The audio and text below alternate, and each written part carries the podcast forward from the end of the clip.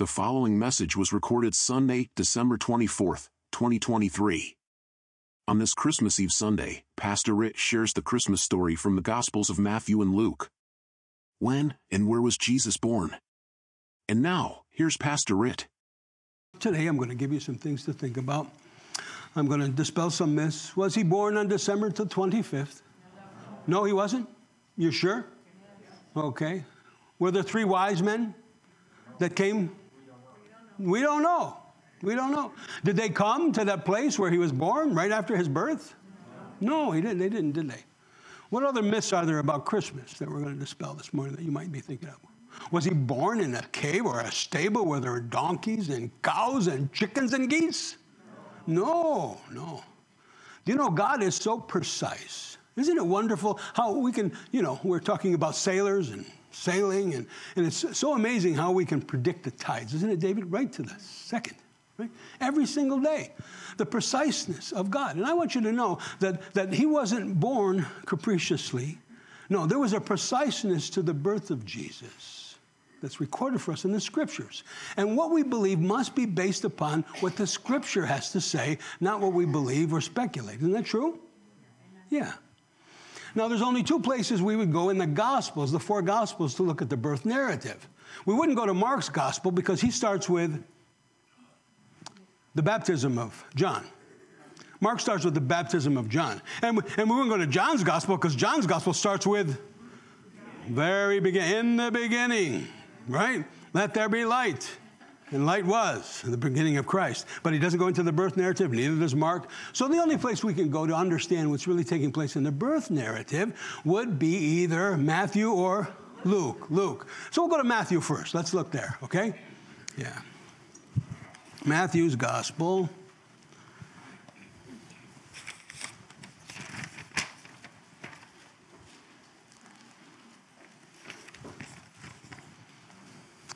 And the other thing I like to do away with is that fat man in the red suit. Oh, don't. It's not me, not me. All right, I'm not talking about me. I'm not the fat man in the red suit. Who are we talking about? Yeah, if you, ta- if you take that N and you move it to the end of the name, what do you got? Satan. Oh, my. Oh, my. Isn't that terrible? Yeah. There's only one Saint Nick in the Bible. Isn't that right? Where's that? Nicodemus, John chapter 3. He's the only Saint Nick in the Bible, okay? But uh, where did I say to go? Matthew. Okay, let's go to Matthew. Matthew's Gospel, chapter 2. Let's go there.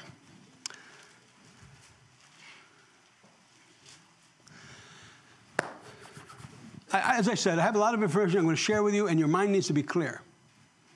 And I recognize that even myself, as I came in here and drove into the parking lot this morning, my mind was filled with all kinds of things that I needed to take care of quickly. And our minds can be a distraction to the way God wants to speak to us, you see. Before I study, before I study the Word of God, the first thing I have to do is I have to settle myself. I have to quiet my mind. I have to, Lord, please settle my mind, quiet me so that I can receive what you have for me. Don't allow my mind to become distracted. And it's good to keep a pad and a pencil there because the things you immediately will want to remember, and you'll try to remember those things rather than concentrating on what God has for you. So you write those down. That's what I do in my study. But right now, I want your minds to be uncluttered. Take a deep breath. Come on, some of you didn't do it. Come on, it helps. Take a deep breath, big deep breath. Lord, I pray right now Lord, in this life at this time, there's only two ways in which we experience you, Lord. It's with our minds and with our hearts. And there can be such distractions in each, Lord. There can be things in our heart that don't belong there, Lord. And there can be distractions in our mind, Lord, that are keeping us, preventing us from hearing your truth.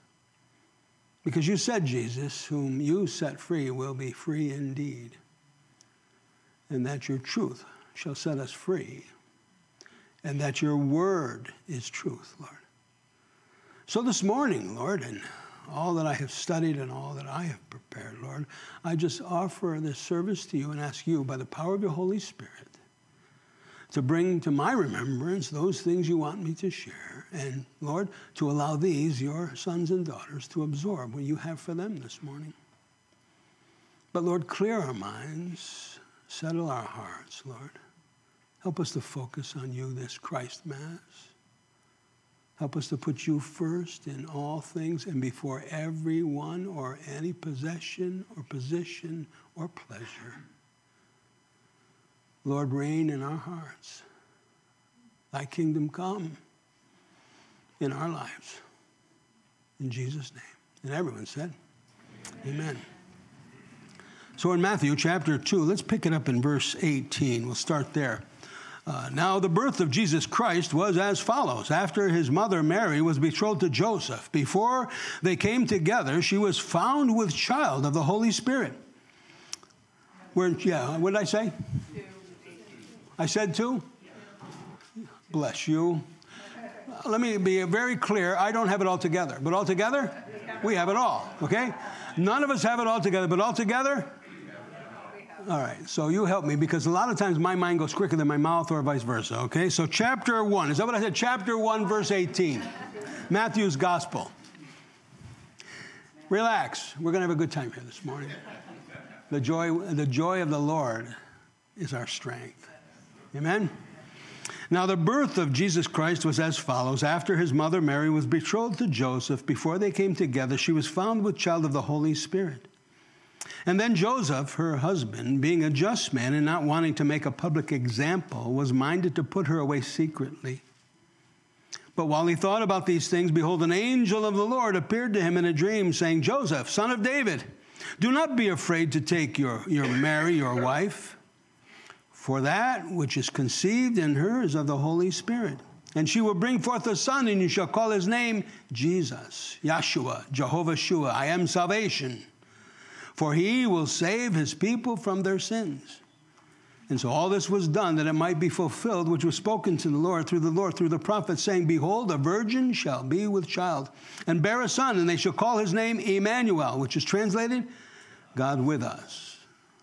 Then Joseph, being aroused from sleep, did as the angel of the Lord commanded him, and he took to him his wife, and did not know her until she had brought forth her firstborn son and called his name Jesus.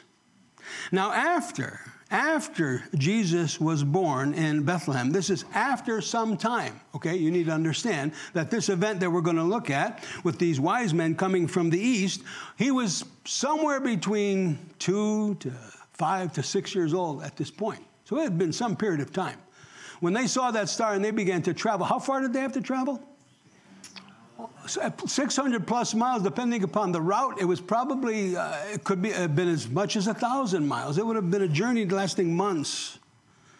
But it says, now after this, after Jesus was born in Bethlehem, what does Bethlehem mean? Beth, house, Lehem, bread. The bread of life was born in the house of bread. Isn't that wonderful? That's coincidental too, isn't it? Do you know something interesting about the, or coincidental about the Hebrew language is that the rabbis would say coincidence is not a kosher word. And you know why? Because God is sovereign, but also, listen to me, in the Hebrew language, there's no word for coincidence. Isn't a coincidence? Well, anyway, reading on. Born in Bethlehem of Judea in the days of Herod the king, behold, wise men from the east came to Jerusalem, saying, Where is he who is born king of the Jews? For we have seen his star in the east and have come to worship him. These wise men, do you know the Greek word here for wise men? Well, it's where we get the word magi. It's magos. Magos. These magos, wise men. They came from the east. Now, we can speculate where they came from because there's a lot of good evidence, extra biblical evidence for where they might have come from. Where do you think they came from? Where? Babylon. From Babylon from the Parthian Empire, from Persia. Babylon was overtaken by the Medes and the Persians. The Medes and the Persians became the Parthian Empire. The Parthian Empire became a very strong, powerful world empire, which was always competing and warring against the which empire? The Roman Empire, thank you. So there was this battle continually between the Roman Empire and the Parthian Empire. But these men would have come from Babylon, which was formerly Babylon, the Parthian Empire. But they, they were, there's a strong possibility that they were part Jew. Now, why would that be? Where would there be any influence whatsoever in Babylon with regard to any understanding of the Jewish Mashiach Nagid, the Messiah, the King? Daniel. Daniel. So these men, in all probability, came from what we would call a, the cult of Daniel. The cult of Daniel. And who are they looking for? He who would be born King of the Jews, the King of the universe, King of the world. Now, now we don't have time right now, but if you went back into Daniel's prophecies, you'll see in chapter 2, verse 44, that Daniel predicts world governing empires, and he says, when these world governing empires form, even to the last, and the last one would be a revived Roman Empire, he said, in the days of these kings, what? What? No, in the days of these kings. Okay. The God of heaven will establish his kingdom and he will reign forever and ever and ever. That's the first prediction in Daniel of the, of the messianic reign of Jesus Christ, the millennial kingdom, and then on into everlasting joy, peace, love. Isn't that wonderful? And then in chapter 7, uh, around verses 13 and 14, he says the same thing basically.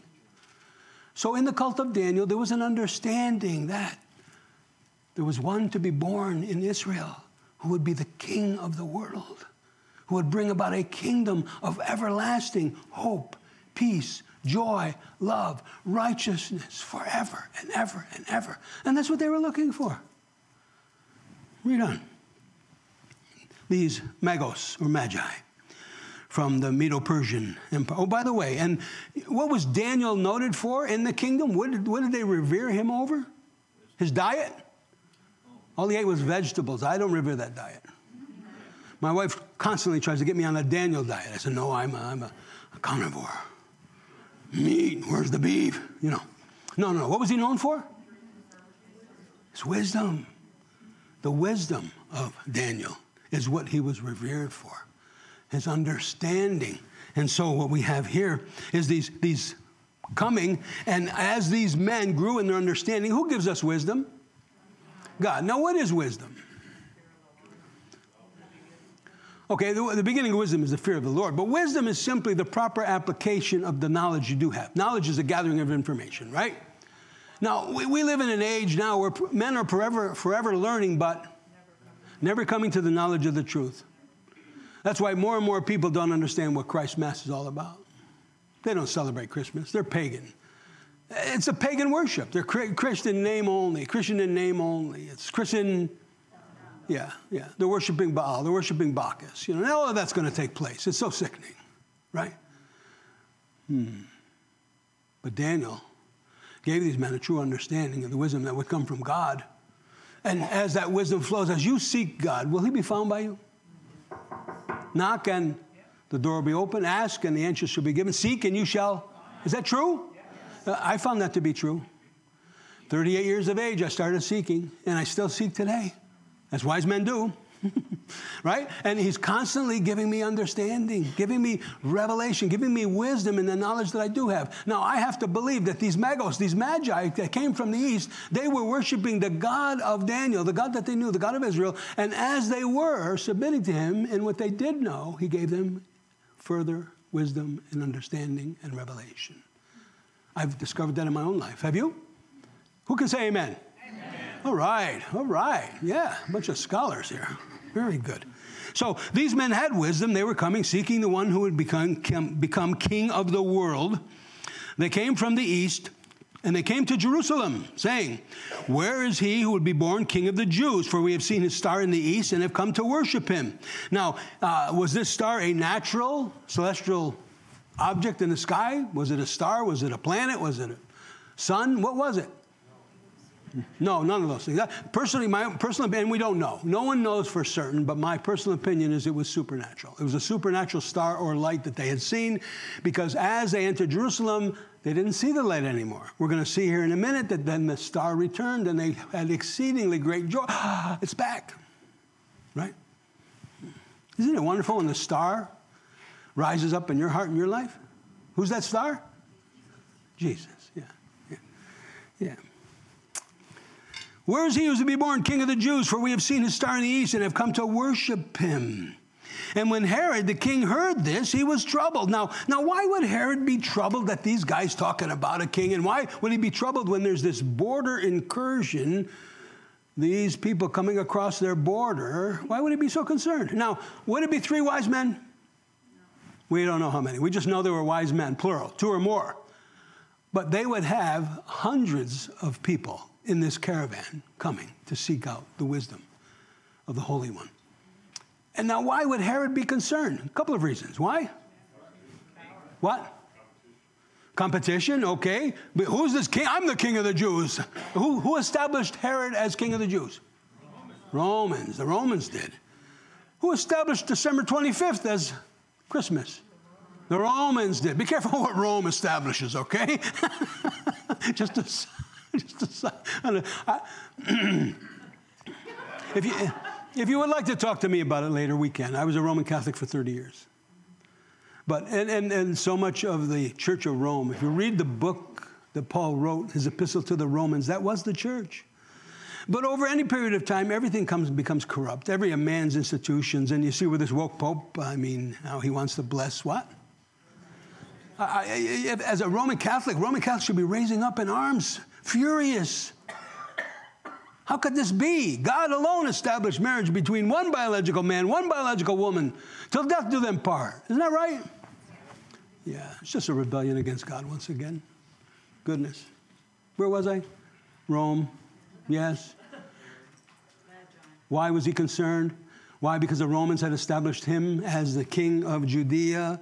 Why would he be concerned? Because there was this constant battle that took place almost 800 years between the Parthian Empire, the Roman Empire, Parthian Empire, the Roman Empire. And, and the, the prize that they would win would be that area of Palestine or the Middle East there, that bridge between Asia and, and Europe, okay? And so it would go back and forth. And who would suffer the most as this would go on back and forth, back and forth for almost a millennium? The Jews, Israel, because they're sandwiched in the middle, you see. And so Herod would have been very concerned about this border crossing, this incursion upon his border, upon the Parthians. Oh no, are we going to go through this again? And he was no match for the Parthian Empire, you know. And he knows exactly what would happen. Israel would be squeezed in the middle again. But he was also concerned about the fact that, that he was a king of Judea, king of the Jews. Hmm? Herod, Edomian, descendant of Esau, what modern, what modern troublemaker was uh, a descendant of Esau? Arafat. I'm not talking about my cat. I had a cat I named Arafat. She, oh, she terrorized me every night. You know, her, her, her, her given name was Hadassah, right? Uh, Esther, Queen Esther, but her Hebrew name was Hadassah. Beautiful. But then I found out she was a terror, and I named her Arafat. Hmm. Herod. Hmm. Yeah. It's okay to laugh in church. Verse 3 When Herod the king heard this, he was troubled, and all Jerusalem with him. And when he had gathered all of the chief priests and the scribes and the people together and inquired of them where the Christ was to be born, and they said to him, In Bethlehem of Judea, for it is written in the prophets, But you, Bethlehem, in the land of Judea, are not the least among the rulers of Judah. Judah? Who's of the tribe of Judah? The lineage of David. David is that tribe and not the least among the rulers of Judah, for out of you shall come a ruler who shall shepherd my people Israel. Hmm? Then Herod, when he had secretly called the wise men, determined from then what time the star had appeared, and he sent them to Bethlehem, and he said, Go and search carefully for the. What does it say? It doesn't say baby, or the babe, or the infant. Does anybody know what the Greek word is here? What is it? Paidion. And what does it mean? Someone in their terrible twos. Oh my. You know, some, somewhere in the age of two to six, somewhere in that area, a young child. Nine times Luke is going to emphasize a young child, a young child, a young child, a young child. You, you get it? You get the point? What does the Bible say? Did the wise men confront the infant? Brephos? That's the word there for infant. Brephos? No, he didn't, not a brephos, but a young child. Further evidence that when they came, it was well after his birth, okay? I want you to understand that nine times it's going to say that young child. And when they found him, bring back word to me. Herod is uh, describing to them that I may come and worship him also. Did Herod want to worship him? Herod wanted to kill him. And how do we know that? Because this deranged monster killed all of the young men, young boys in Bethlehem after this, didn't they? Yeah. Well, that is angelic. Is that an angel? if your cell phone, turn it off. You're a devil. Because you didn't turn it off to begin with. But if it's an angel, okay.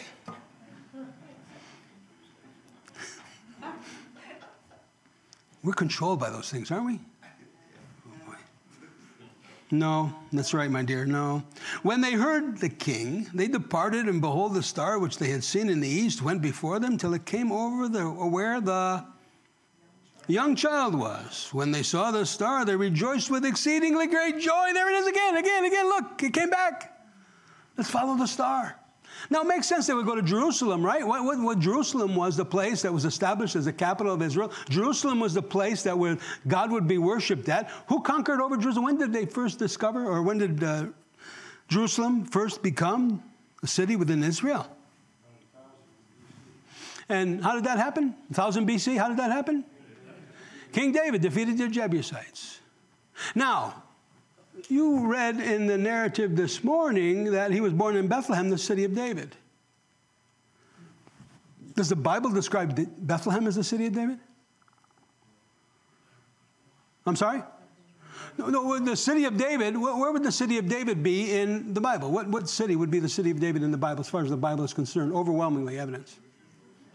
Jerusalem. Over 40 times. Jerusalem is called the city of David, the city of David, the city of David. Why now does Luke record that Bethlehem is the city of David. What did you say, Ed? You forgot? I'm sorry? That's where, thank you for reminding him, Carolyn. You know, we do forget. Gail reminds me all the time. You know, that's where he was born, okay? So we want to make that point, right? That that's where the young child was born in Bethlehem. It was called the city of David because of the place of his birth. And we'll see there were some other very, very important people in the lineage of Christ born there. Verse 10 they saw the star, they rejoiced with exceedingly great joy. And when they had come into the house, not the barn, not the cave, when they came into the house, they saw what? The young child with Mary, his mother. They fell down, they worshiped him, and then they had opened up their treasures. They gave him gifts. Now, this is why we say there's three wise men because of the three gifts. But we, we don't know how many offerings of gold or frankincense or myrrh there was. There may have been more than one. Uh, and we don't know how many wise men there were, but there were three gifts given to him, all representative of his position, the glory that he has in the highest, right? Gloria excelsis, the Lord in the highest. They gave him treasures, which they presented gifts to him of gold, frankincense, and myrrh. What did that represent? Frankincense. Oh, how about the gold? What did the gold represent? His kingship. His kingship. All right, the frankincense. His priesthood. The myrrh? Prophet prophet, priest, and king. Jesus alone, Jesus alone fulfilled those three roles. No other man in history, in the, the Jewish people, Hebraic history, could fulfill those three roles. The only one who was close to that was who? No, no, Melchizedek was Jesus. He was a theophany. He was Christ, a vision of Christ. The, the only physical blood man. Who? No? Who? Yeah, why are you answering all these questions? Will you give Ed a card? Merry Christmas, Ed. You're so smart. I don't know why I do this, you know? Oh, ask him. No, give him a Panera card. Give him a Panera card. Yeah. He likes Panera.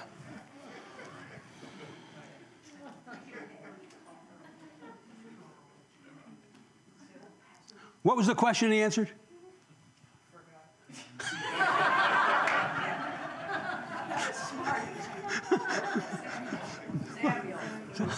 Thank you. Samuel was the one. Samuel was a priest, right? Samuel was a prophet. But Samuel wasn't a king, he was a judge. That's right. And so the only one that was close in that was Samuel. But Jesus alone is prophet, priest, and king. That's why these three gifts specifically, they speak of that role that he fulfills. Verse 12 Then being divinely warned and warned in a dream that they should depart and return to Herod, they de- not returned to Herod, they departed from their own to their own country another way. Now, they're going to take flight and they're going to go to Egypt and they're going to have to vacation down in Egypt for a little while. Uh, and all of that was funded by who? God Himself. God Himself led the Magos to bring the gifts that would take care of them while they were in Egypt. But they're only going to be in Egypt until Herod dies. They'll come back. But we want to continue with our study of the birth narrative. And so, where would we go from here? Luke chapter 2. So, go with me there. Luke 2. Luke 2 gives us some more information that we don't necessarily get from Matthew. Matthew touches upon it, but Luke a little more exhaustive.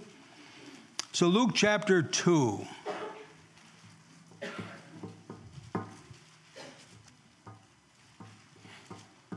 I love what Christmas really is. You know, I haven't been Christmas shopping once, and I don't intend to. You know what I did to relieve all my Christmas stress yesterday? Where'd we go? We went cycling. And I could not believe the traffic going to the mall and the parking lot and the congestion. And then we finally got on the trail. Oh boy, wasn't that glorious? Yeah, yeah, yeah. Beloved, don't get caught up in all this craziness. Worship. Christ Mass. Worship the Lord. Mm. Why, why, why, do people think today that love is expressed in buying the most expensive gift that you can't afford? Did you hear what I just said? You know, that's what most people do. Oh, I have to prove my love to you, darling. I'm going to buy you a gift that neither one of us can afford. we'll worry about it after Christmas. Anxiety in the heart after Christmas leads to? Oh, that's what the Bible says. Anxiety in the heart leads to depression. And do you know how many people are going to be anxious over the debt that they've collected during this season of the year? About January 20th, they're going to wish they had never done it. it's all emotional, it's not thought. Right? Is that not true? I, now, listen, I'm only telling you this from experience. I've been there. I used to think that the way I have to express my love during Christmas is buying gifts I can't afford. But that'll prove my love. Does that prove your love? No. Can you buy devotion? Can you buy friendship? Can you buy love? No, no, no. I don't know why I went there, but anyway chapter 2, verse 1, Luke's gospel, it came to pass in those days that a decree went out from Caesar Augustus that all the world should be registered. And this census first took place while Quirinius was governing Syria. So all went to be registered, everyone to his own city. There were no less than three censuses that Caesar Augustus declared during his reign. One was in 8 BC, one was in 2 BC, and one was in 6 AD. Which one do you think we're talking about? 2 BC, thank you. That's the one. That's the census. So Joseph, go to with me to verse 4 now. Joseph also went up from Galilee to the city of Nazareth, from the city of out of the city of Nazareth into Judea to the city of David, which is called Bethlehem, because he was of the house and the lineage of David to be registered with Mary, his betrothed wife, who was with child. And so it was that while they were there, the days were completed for her to be delivered. And she brought forth her firstborn son, wrapped him in swaddling cloths, and laid him in the manger.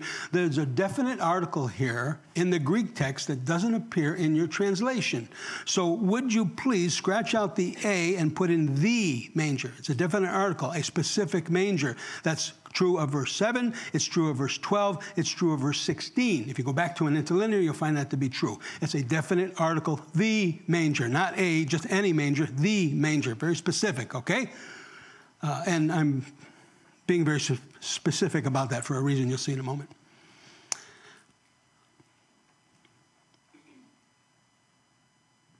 When was Jesus born?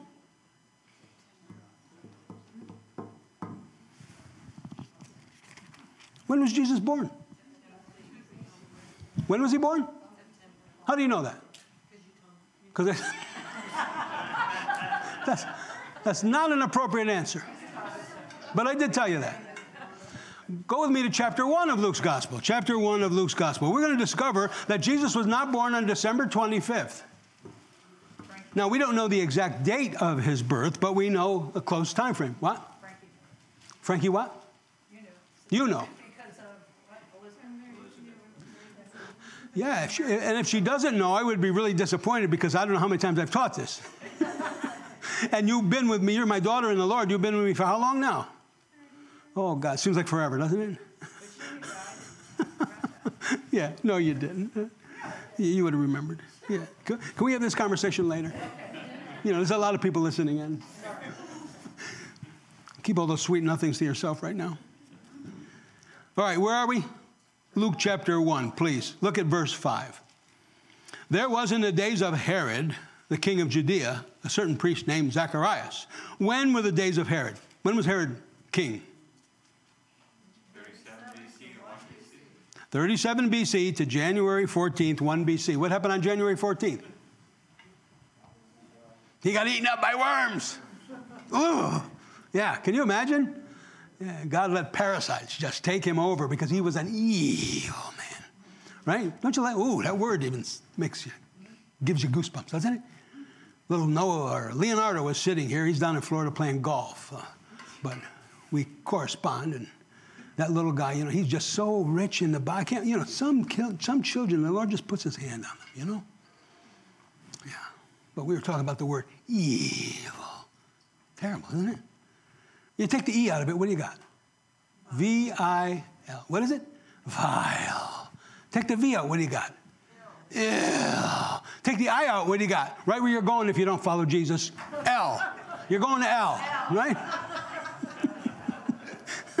he, he, Herod was evil. He died on January the 14th, 1 BC. He was the king of Judea. A certain priest named Zacharias, Zacharias of the division of Abijah, and his wife was a daughter of Aaron, and her name was Elizabeth, both descendants of the priesthood, both godly, wonderful people of great reputation, very, very given over to the Lord. And they were both righteous before God, walking in all of his commandments and ordinances of the Lord, blameless. But they had no children because Elizabeth was barren and they were both well advanced in age. Oh my. What does Zacharias mean? God remembers. God remembers. What does Elizabeth mean? His covenant or his oath. And now the angel is revealing to them they're going to have a son, and he's going to tell them, You need to name this boy Trouble. No, is that what he's no, no. You name, name him? John. And what does it mean?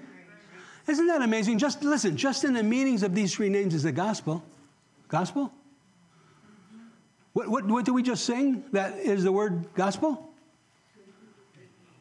The first. That means gospel, you know. Did you know that? It's French. It's French for gospel or good speak. Now, it's, it's been interpreted now to mean Christmas, but it literally means the gospel. The gospel just in these three names. You imagine that, Jackson? Zechariah remembers Elizabeth's covenant oath to be gracious. And after 400 silent years from Malachi, the Italian, no, no, Malachi, Malachi to Matthew, God didn't speak, God didn't work, He was silent. They must have believed that He has abandoned us. But then God remembers His covenant to Israel for their namesake, for his namesake, not for them. We read that in Ezekiel 36 just the other night. I'm not doing this for you, Israel, not because you deserve this, Israel, but for my, my namesake. I'm going to restore you. I'm going to, I'm going to revive you spiritually.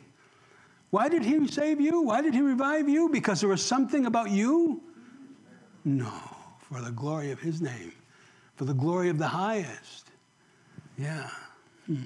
Zechariah, God remembers his covenant or his oath, Elizabeth, to be gracious, John, and after 400 silent years, I told you the Messiah was coming.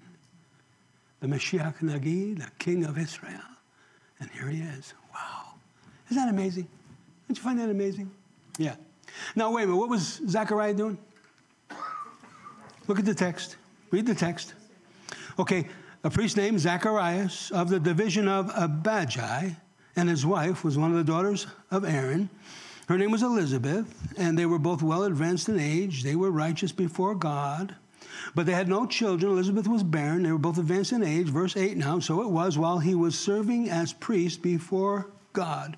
In the order of his division, according to the custom of the priest, his lot fell to burn incense when he went into the temple of the Lord.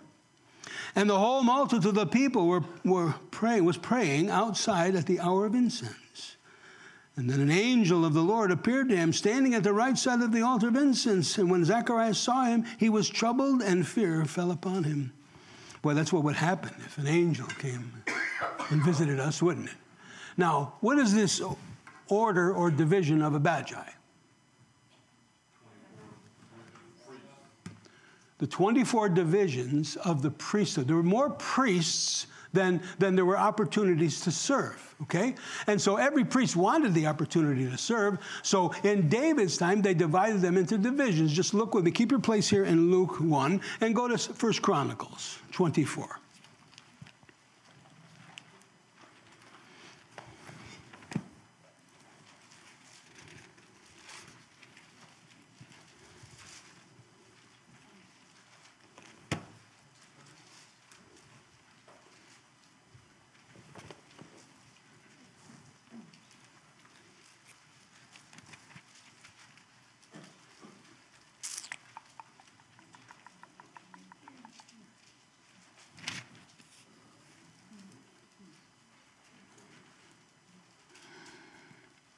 Are you there? Isn't that a wonderful sound?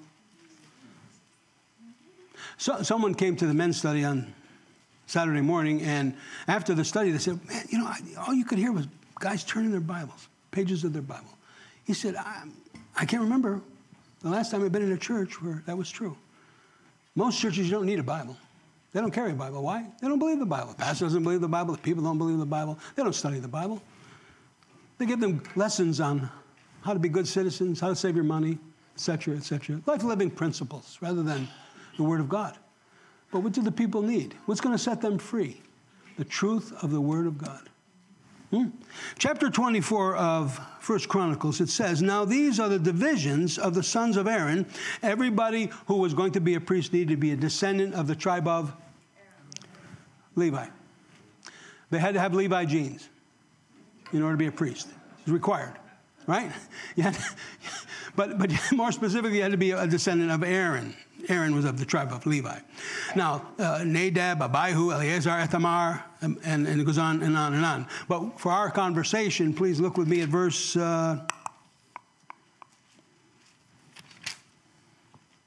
hmm, come on, I just had it here. I should have underlined it, huh? Right here, verse 10. The seventh Hakkoz. The eighth, Abijah. Verse 10, First Chronicles. What does it say? Of the eighth division, who was it?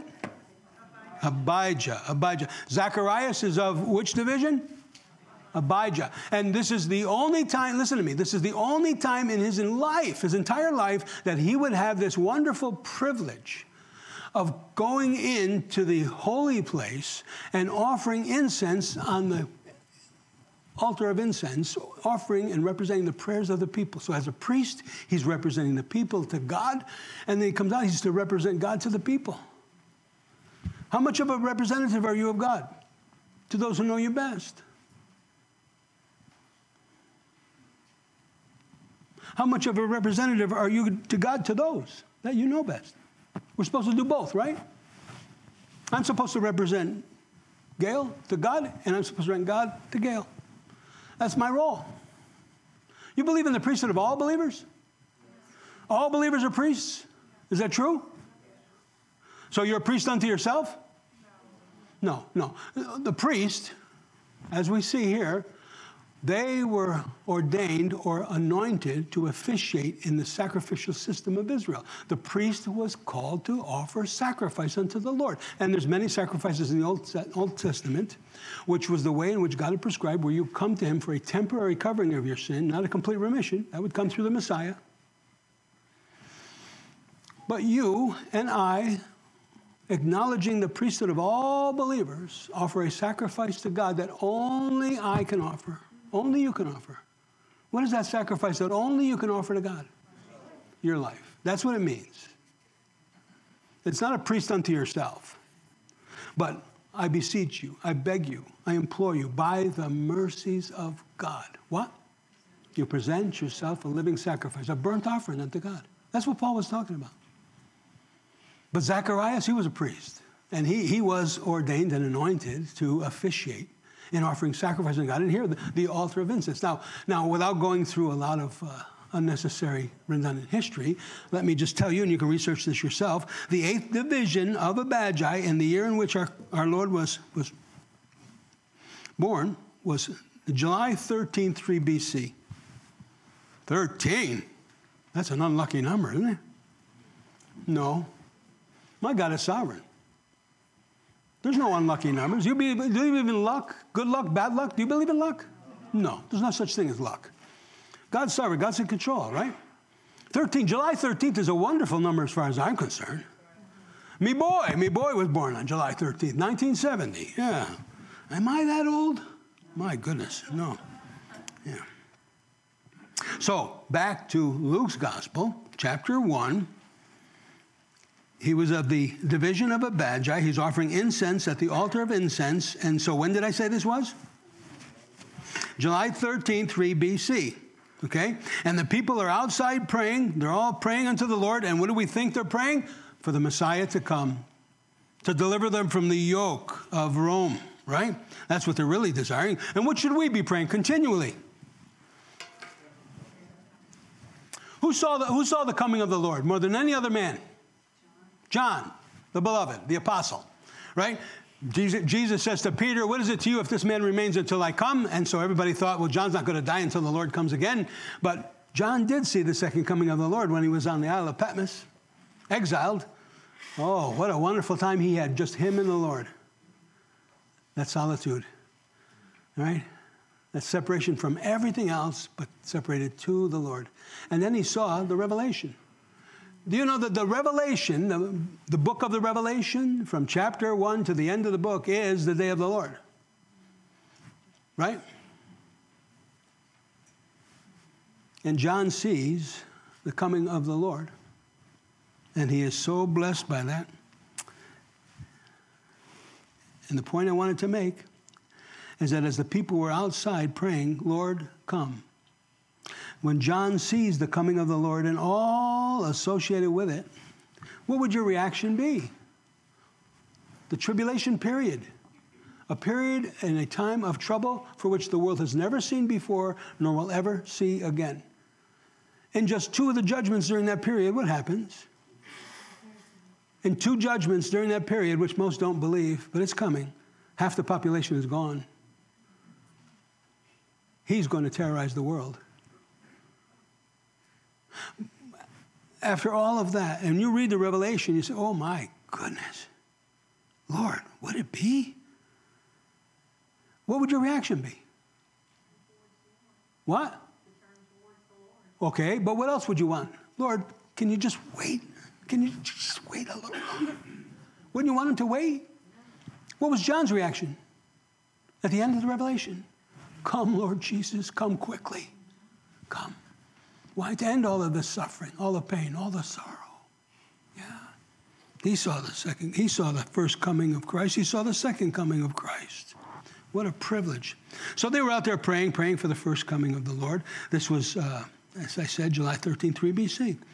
Verse 13 now, chapter 1. But the angel said to him, Do not be afraid, Zacharias, for your prayers heard. What would Zacharias' prayer be? I'm sorry? He wants a baby. He, he, not only wants to see the Messiah come, of course, but you know, they're in their old age, and, and you know, it was very important to have male children at that time. Why? They were your 401k. You, you, you didn't have a 401k other than your, your children, right? And most of it was agricultural, so you needed lots of children to work on the, on the farm and take care of things, the vineyard, whatever it might have been. And so I think he was probably praying for a son, but he's also praying for the Messiah to come. He probably had given up on a son at this point. He was very old in age, right? Yeah. How many of you have grandchildren? Oh, you're so blessed. Yeah. Now, why the Lord chose not to allow me to have grandchildren? I don't know. I prayed. I went into the temple. I've asked Him over and over. I pleaded. I fasted. I've put on sackcloth and ashes, but it just it's not for me. It's for you. But I have a bunch of grandchildren upstairs. Love them all, right? But Zechariah, I think he wanted a son, but I think he wanted the Messiah to come as well. I think he had more hope in the Messiah than he did in his Elizabeth being pregnant. The angel said to him, Don't, don't be afraid. Zechariah, for your prayers heard, your wife Elizabeth will bear you a son. So that's indicative of the fact that he was praying for a son. You shall call his name John, gracious, and you will have joy and gladness, and many will rejoice at his birth, for he will be great in the sight of the Lord. And he goes on to talk all about these characteristics of John, what a wonderful man he was. Let's go to um, verse 26. Now, in the sixth month, sixth month of what? How do you know that? You go to verse 36. Verse 36 of the chapter says, Now indeed, Elizabeth, your relative, has also conceived a son in her old age, and this is, the, and this is now the sixth month for her who is called barren. For with God, nothing is impossible. So that's how we know when he talks about it being the sixth month, it's the sixth month of Elizabeth's pregnancy, right? Because that's the context here. She was pregnant miraculously, right? She's going to have a baby. And so, this being the sixth month, when would that be?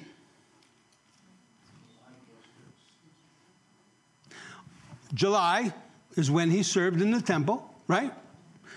August, September, October, November, December. So this is January, about January, right? Uh, 2 BC or 3 BC. No, 2 BC. January 2 BC, because it was 3 BC previously. Uh, and this is the sixth month. Look at the text now, verse 26. In the sixth month, the angel Gabriel was sent by God to the city of Galilee to Nazareth to a virgin betrothed to a man whose name was Joseph of the house of David. The virgin's name was Mary. And having come in, the angel said to her, Rejoice, highly favored one, for the Lord is with you. Blessed are you among women.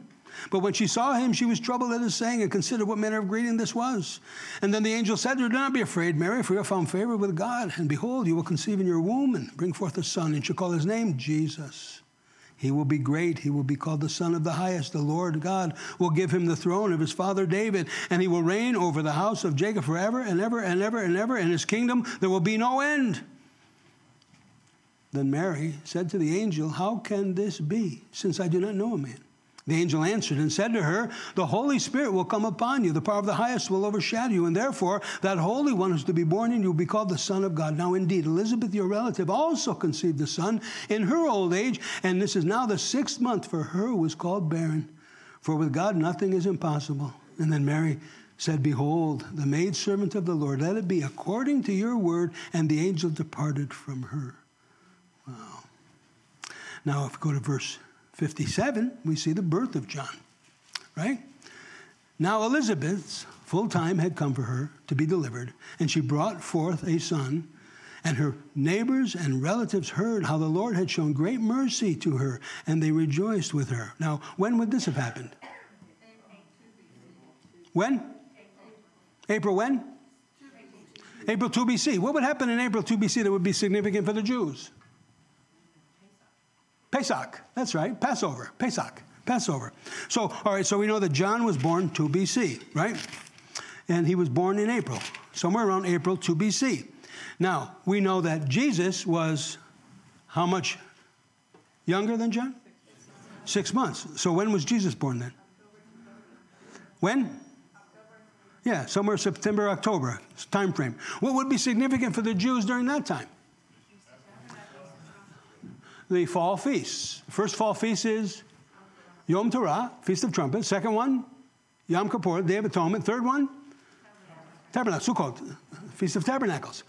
And his name shall be called Emmanuel, which means God tabernacling with us.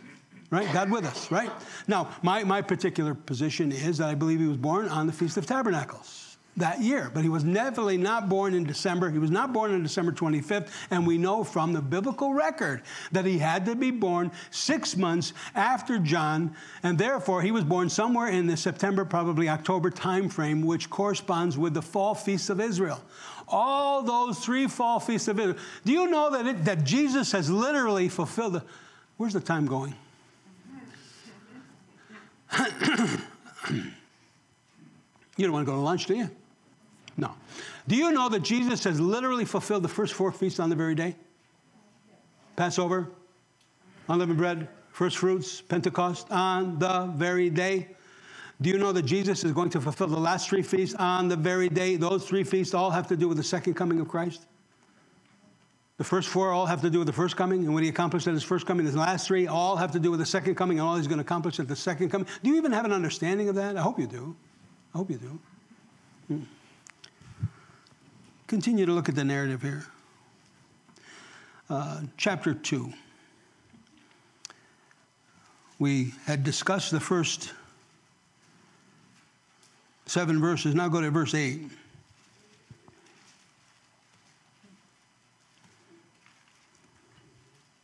Back up to verse 7 for one moment. I want to mention something. So she brought forth her firstborn son, wrapped him in swaddling clothes, and laid him in the manger. I mentioned it to you, right? Because there was no room for him in the inn. What's the word for manger here in the Greek? Phatne. What does it mean? Or a stall. A stall or a crib. Right? A stall or a crib. Adele, your goat had a baby the other day, had a baby? I'm sorry? Five. One goat, five. Oh, oh, five babies, five babies. Okay. Now you were telling me that one of the goats, you, uh, Jasmine, had to intervene. She was the hero, heroine, right? What did she do?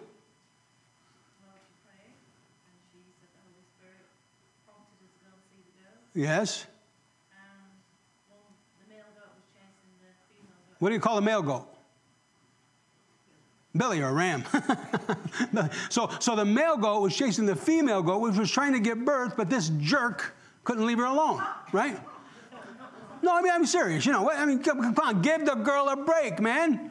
So she had to intervene, right? Now, now, in, in, in, this time, in ancient Israel, there were certain shepherds that raised certain sheep for a certain purpose, and they would make sure that nobody would harass these ewes. That's a female lamb, E W E U, uh, and that the rams would not harass them. So they had to take them into a special place and help them give birth because these, these lambs would be used for sacrifice to Hashem, the name. They wouldn't even say his name, but for God, right?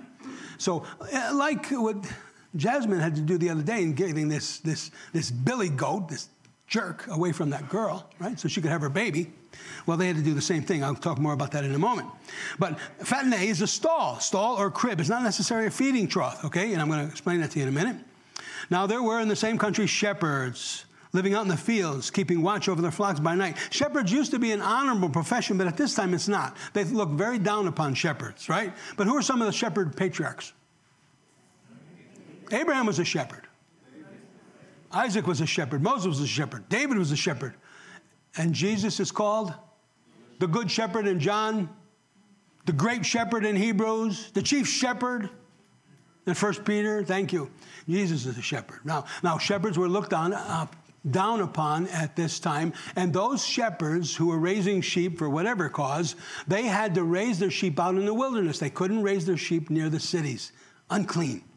And then, if you were involved with them at all, you were ceremonial unclean and you couldn't participate in the worship of Hashem. And, you know, except, there was one exception to that.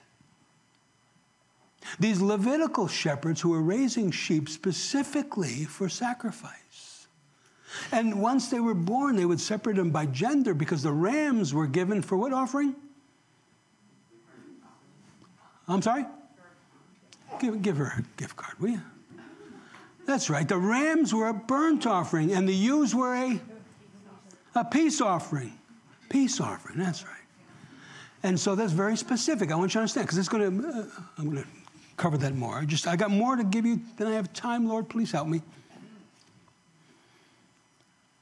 Shepherds out in the fields watching out for their flocks. And behold, an angel of the Lord stood, behold, and the glory of the Lord shone around them, and they were greatly afraid. And the angel said to them, Do not be afraid, for behold, I bring you good tidings of great joy, which will be to all people.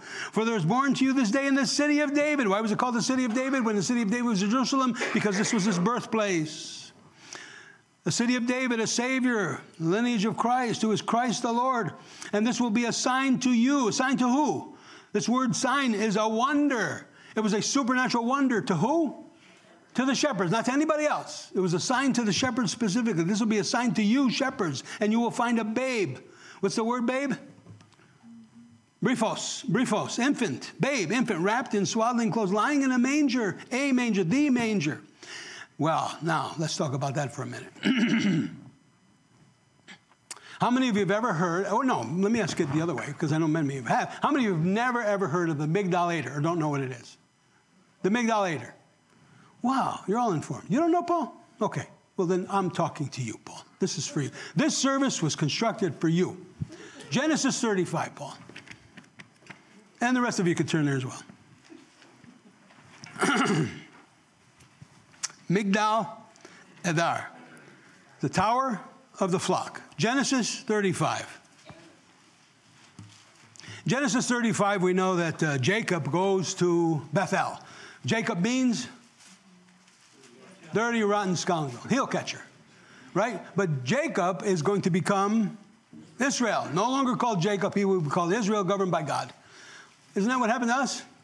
We were Jacob, dirty, rotten scoundrel. And then God came into our life, and now we're governed by God and His Word, and we we can become the Israel, and that's exactly what Paul calls us in the New Testament that we are the Israel of God. Isn't that wonderful? Yeah. So where are we? Chapter 35? Uh, let's pick it up in verse 16. Then they journeyed as far as Bethel, Bethel, house of God. That's where we are, right? Bethel Road, Bethel, house of God. And when they were but a little distance to go to Ephrath, what's Ephrath mean? fruitful, otherwise known as Bethlehem. Bethlehem. Ephrath. She labored. Rachel labored in childbirth and she had hard labor. Now it came to pass when she was in hard labor that the midwife said to her, Do not fear, you will have this son also. And so it was, as her soul was departing, for she died, that she called his name Benoni, which means son of my sorrow. But his father called him Benjamin, son of my right arm. And so Rachel died and was buried on the way to Ephrath. That is, Bethlehem, and Jacob set a pillar on her grave, which is the pillar of Rachel's grave to this day. And the Israel, then Israel journeyed and pitched his tent where? Beyond the tower of the flock. And what is the tower of the flock? The Migdal Eder. The Migdal Eder. Now, this is very important, you see. Rachel was born, Rachel bore Benjamin there in Bethlehem. A lot of significant things have taken place in Bethlehem. There was this beautiful couple. We read about this. One of the greatest love stories that has ever been written. What is that? Ruth and Boaz. Ruth and Boaz. Boaz was a kinsman redeemer. Boaz is a type of Jesus Christ. And they came together by God's providence, right? God ordained it. Now they came together, they had a son, and his son and their son's name was Obed, born in Bethlehem. And Obed had a son, and his name was Jesse, and Jesse had a son, several sons, but the, David, the most famous of them all, born in Bethlehem. Isn't that interesting? Of the lineage of David, in the city of David, the place of his birth, Bethlehem, at the tower of the flock is where all of this had taken place, near the tower of the flock. Now, uh, go with me to Micah. Micah. I'll give you a minute to find it. You can cheat and go to the front of your Bible chapter 4. Speaking of the Tower of the Flock, significant place where several of the patriarchs were birthed, where I believe the Messiah himself was birthed.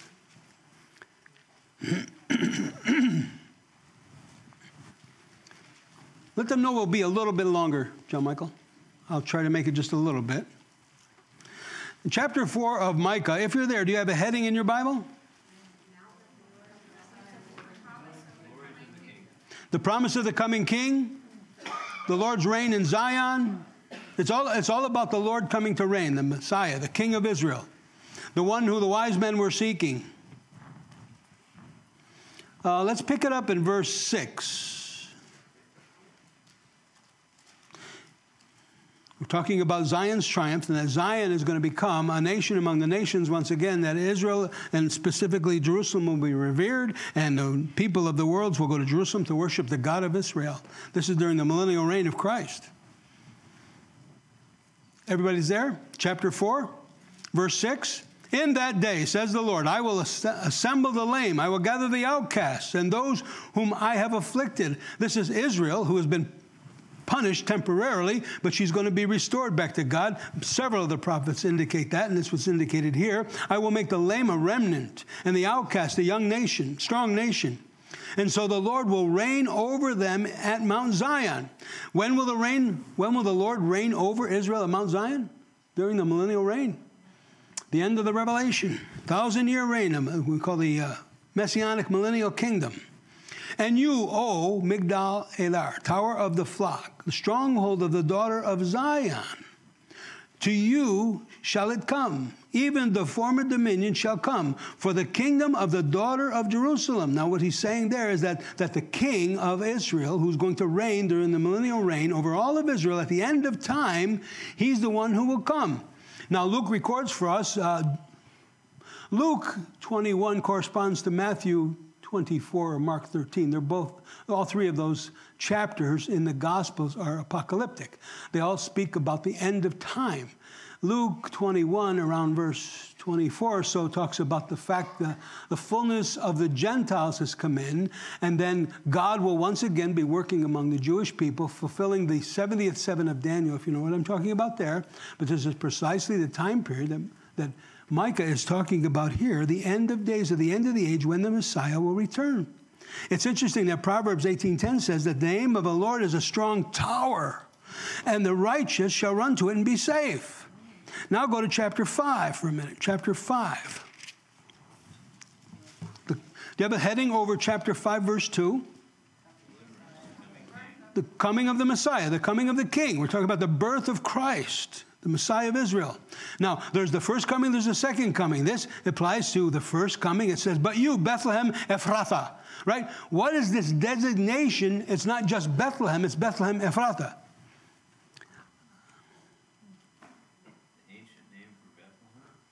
Okay?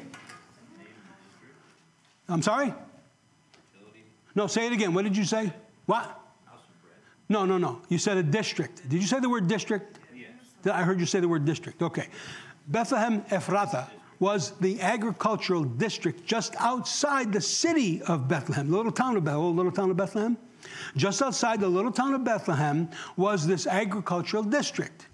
In that agricultural district, there was, the, and this all of this land was given to the priests for the purpose of raising sheep that will be sacrificed unto God during that period of time. Who gave that land to the priests?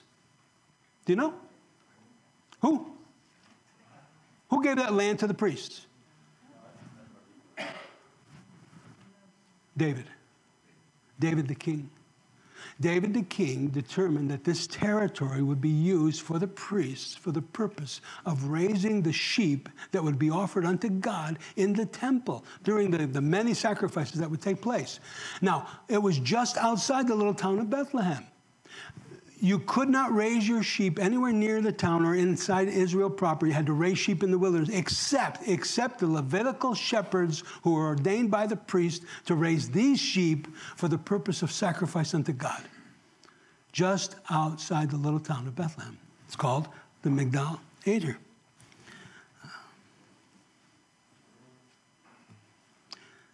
Oh, but you, Bethlehem Ephrathah, Though you are little among the thousands of Judah, yet out of you shall come forth to me the one to be ruler in Israel, whose goings forth are from old, from everlasting. Therefore, he shall give them up. Now, he's talking about Christ coming and reigning as king. Zechariah 14 says, And the Lord shall be king over all the earth. This is what's being prophesied. Now, now, most Jews understood what was being said here, although they don't believe that Jesus was the Messiah. Now, I have a book here. It's an ancient volume. It's, well, it's not ancient, but it's old. It's called The Lives and Times of Jesus the Messiah by Edersheim. Does anybody know who Edersheim was? Who was he? Alfred Edersheim was a Jew. He was a Jew. He was born a Jew, and he was uh, born 1825, died 1888. 1889, excuse me. But he was, a, he was a Christian convert. A Presbyterian minister had ministered to him with regard to Jesus being the fulfillment of the prophecies concerning the first coming of the Messiah. And so in 1845, at 20 years of age, he became a Christian. He became a Messianic Jew. He became a completed Jew, embraced Jesus as his Messiah. But as I said, he died at 58 years old uh, in 1883. But he wrote a volume in all of his research and study with regard to Jesus, the Messiah, and a lot of his theology in his text. But as I was reading this some 20 plus years ago, and with regard to the birth narrative of Jesus, that's when I fell upon this fascinating discovery that Jesus would be born at the Migdal Eder, just outside the little town of Bethlehem, in the very place where the Levitical shepherds were raising these sheep to be offered unto God. And they would have this tower built in the center. And you can do your research afterwards. Google Migdal Eder okay? M I G D A L E D E R, Migdal Eder. And you'll see that this is exactly what had taken place. Now, here's what he wrote this Jewish believer back in the 1800s. Messiah was to be born in Bethlehem was a settled conviction, absolutely. Equally so was the belief that he was to be revealed from the Migdal Eder, the tower of the flock. For the Migdal Eder was that watchtower for the, for the ordinary flocks that's pastured on the barren sheep ground beyond Bethlehem, but lay close to the town. No, they weren't in the wilderness, they were close to the town, raised by the Levitical shepherds. On the road to Jerusalem, a passage in the Mishnah leads to this conclusion that the flocks were pastured there and destined for temp- temple sacrifice, and accordingly, that the shepherds who watched over them were not ordinary shepherds, they were Levitical shepherds. The latter were under the ban of rabbinism on account of the necessary isolation from religious ordinances and the manner of life which rendered strict uh, legal observance unlikely if not absolutely impossible. But the same Mishnah passage also leads us to infer that these flocks lay out all year long. Some would say, well, it had to be, you know, it, it, it, he had to be born um, uh, in the. Uh, because the shepherds don't allow their flocks to be out in the field in the winter. But these particular flocks would be out there at the Migdal Eder in that precinct area all year long, is what he's saying here. And the Mishnah passage also leads us to infer that the flocks lay out all year long since they are spoken of in the fields 30 days before Passover, and that is the month of February, when in Palestine the average rainfall is nearly its greatest. Thus, Jewish tradition, in some dim manner, apprehend that first revelation of the Messiah, the first revelation of Messiah from the Migdal Eder, where the shepherds watched the temple flocks all year long. Of the deep symbolic significance of such a coincidence, it is needless to speak. Now, what he's saying is that here, now listen, it would be, and I can't be dogmatic about this, but I have a strong position that I believe Jesus was born at the Migdal Eder, which is just outside the little town of Bethlehem, where these Levitical shepherds were ordained by the priest to raise these sheep for one specific purpose not for their wool, not for consumption, but for sacrifice to God. And when they would raise these sheep, when the ewes were ready to drop their, their youngins, right? They would bring them into the inside of the tower, and it was scrub spotless because all of this is for God. And so it had to be cleansed. There was a ceremonial cleansing to this whole area. And they would bring in these ewes as they were pregnant and ready to give birth. They'd put them in different stalls and cribs. And then when they were ready to give birth, they'd bring them out and they'd help them in the birthing process. And when the lambs were born, they had to do something because they couldn't offer any lamb with spot or blemish. Every lamb that had to be offered unto God had to be without spot, without blemish. So no birth defects and no injuries. What, what do we do to babies when they're first born today? we wrap their hands, don't we? Why do we do that? So they don't scratch themselves, right? Listen, these temple shepherds would birth these ewes, babies. Rams were offered for burnt offerings, ewes for the peace offering. But as soon as they were born, they would be cleansed, they would be examined for any birth defects, and then if there were none, they would wrap them in swaddling cloth and care for them. Now, when Jesus made his triumphal entry into Jerusalem, when he entered in through the sheep's gate, that is the same gate that all of these temple shepherds would be herding the flocks that were raised at the Migdal at the, at the at Bethlehem Ephrathah, right? They, as he was coming in, so were all these sheep. Isn't this an amazing coincidence? That Jesus was born there, not, not in a dirty stable with cows and donkeys and chickens and geese. No. And it would be no wonder that somehow there would be given a revelation to these shepherds as the shepherds in the hill. The same shepherds, right? Knew exactly where to go. This will be a sign to you, shepherds. Where will you find them? In the manger, wrapped in swaddling. They knew exactly where to go. They weren't running around Bethlehem. They didn't have a GPS to try to guide them, but they knew exactly what this sign meant. They were the very shepherds who were committed to do this, sanctioned to do this, ordained to do this.